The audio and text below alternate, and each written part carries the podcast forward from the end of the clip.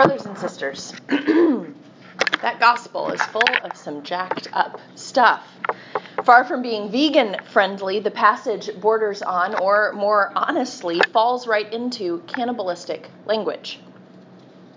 It's not a new charge for the Gospel of John. This passage's striking and graphic metaphors have been a tool for persecuting Christians for centuries. Because of the violence and starkness of these words, I wonder if they're sometimes discounted in order to avoid conflict. Of course, Jesus doesn't mean to eat him. It's just a figure of speech. Really, look away from that part. Here, look at where it talks about lambs and green pastures. That's much better. Or there's this part where Jesus feeds people bread and fishes that's what he's really talking about. Just feeding people, like offering all that he has to nourish people. Not really anything so desperate as bread, as blood, I'm sorry, or flesh. So, why did John bother to use such stunning language? Why didn't he just explain what he meant and calm the crowds down a little bit? Cannibalism, while practiced throughout all of human history, rightly stirs up a strong response, both in the first century, just as it does for hearers today.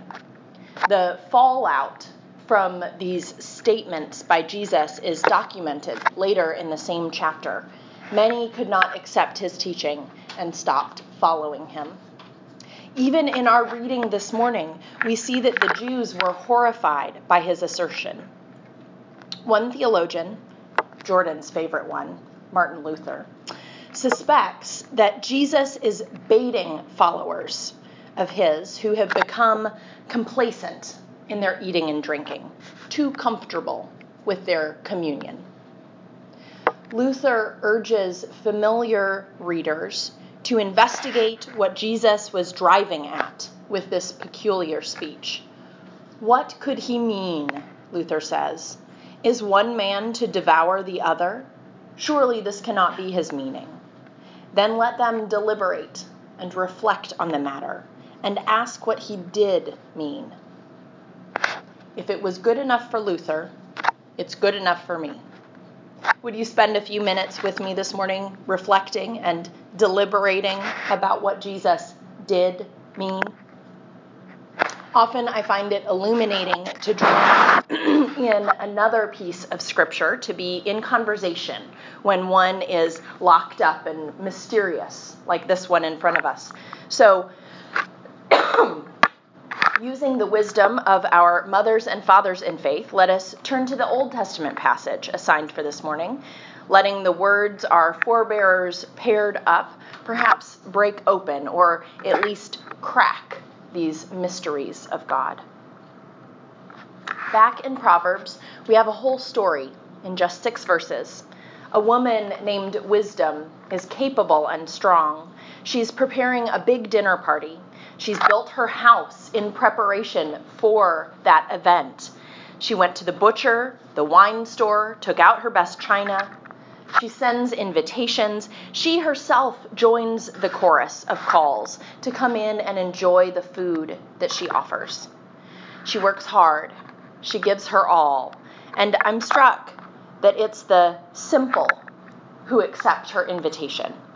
It's the ones who might be called naive or stupid who come in and are nourished by her table.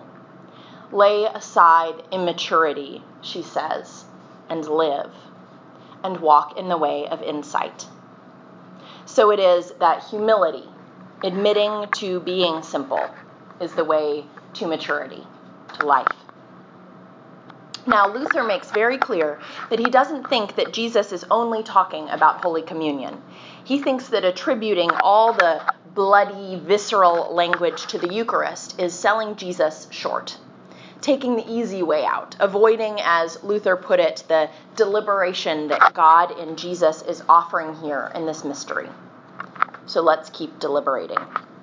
Who are those in our lives who are often considered the simple or the immature. Our culture often tells us that those are children. We even use euphemisms for adults who have a childlike mind. Children, then, are the ones who I think might race to wisdom's well laid table. I have noticed that grown ups, for our part, have a way of complicating things, making excuses. I know, at least, that I'm an expert rationalizer. Last week, I was binging on oatmeal chocolate chip cookies, and I told Alex, my friend and our director of children's ministries, it's really practically health food. There's oatmeal, and the chocolate chips aren't just milk chocolate, they're dark chocolate, so they're full of all kinds of antioxidants. And I'm drinking milk with them. It's like a well balanced meal. Do you know what Alex said to me? Hmm, that's quite a lie you've spun. that pulled the wind out of my sails and fast. There's nothing wrong with eating cookies, but consistently lying to yourself about why you're eating the cookies, or why you're drinking the wine, or why you're snapping at your spouse, or why you're bone tired. There is something wrong with lying to yourself, with covering up the real wound in your life, with making things more complicated than they actually are. Last week we had two baptisms in the 1015 service, and I invited all the kiddos in the congregation to come to the font for a front row seat in the action. Alia Isaac dashed up. She pushed herself right in front of Father Jordan, who was holding my book, her nose just hovering over the holy water. It reminded me of the wedding that I'd done the night before, last Saturday. As I sat and looked at the congregation while Jordan preached the sermon, I was struck that I'd never seen a hundred people in the church all packed up so close to the front.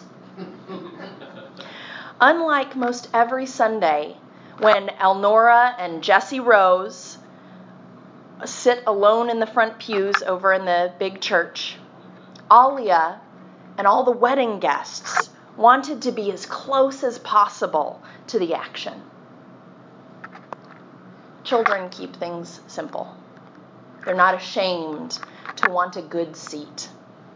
They're open in their eagerness to see what's happening. Why do we slink toward the back on Sunday mornings? Are we afraid of the flesh and the blood? Does the starkness of the miracle make us uneasy, perhaps even unwilling to be close to the action?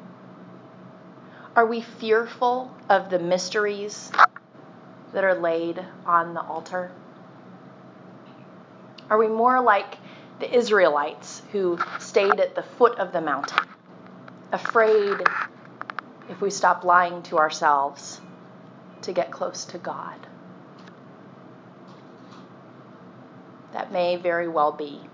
Just as our psalm that we prayed together says this morning Come, O children, Listen to me. I will teach you the fear of the Lord. Just as children must be taught how to sit, to stand, to walk, to speak, even how to sleep, as children of God, we must be taught our relationship with God. Perhaps we've become too familiar, too humdrum in our worship of the Lord. Perhaps we stick out our hands for the manner like manna like wafer. We mindlessly cross ourselves, and it's all just a matter of course. Perhaps we've lost the miracle. We've lost the wonder, the awe that children betray when they race to the front to the font. The awe that we sometimes just can't resist when we pick the closest possible seats at the wedding. My brothers and sisters, each week is a wedding. Each week is your wedding. Each week is a baptism. Each week is your baptism. Our Heavenly Father knows well that we humans are fickle and forgetful creatures. And that is why each and every week we practice again in the same dinner party, the same stunning mystery, the same awesome miracle. We are each of us joined to God and to each other in the miracle of God's wedding feast, the sacrament of Jesus' flesh and blood. God's blood, his life giving force, flows through each of our veins in the holy mystery of communion. Each of us is a piece of Jesus' flesh, ministering to one another as hands and feet and fingers and toes and eyes and ears and mouth and nose, given a share in God's glory through his adoption of us as his children. So may we find our eyes opened anew to His glory. May we find our flesh energized for His service. May we find our hearts enlivened and quenched by His Holy Spirit. Amen.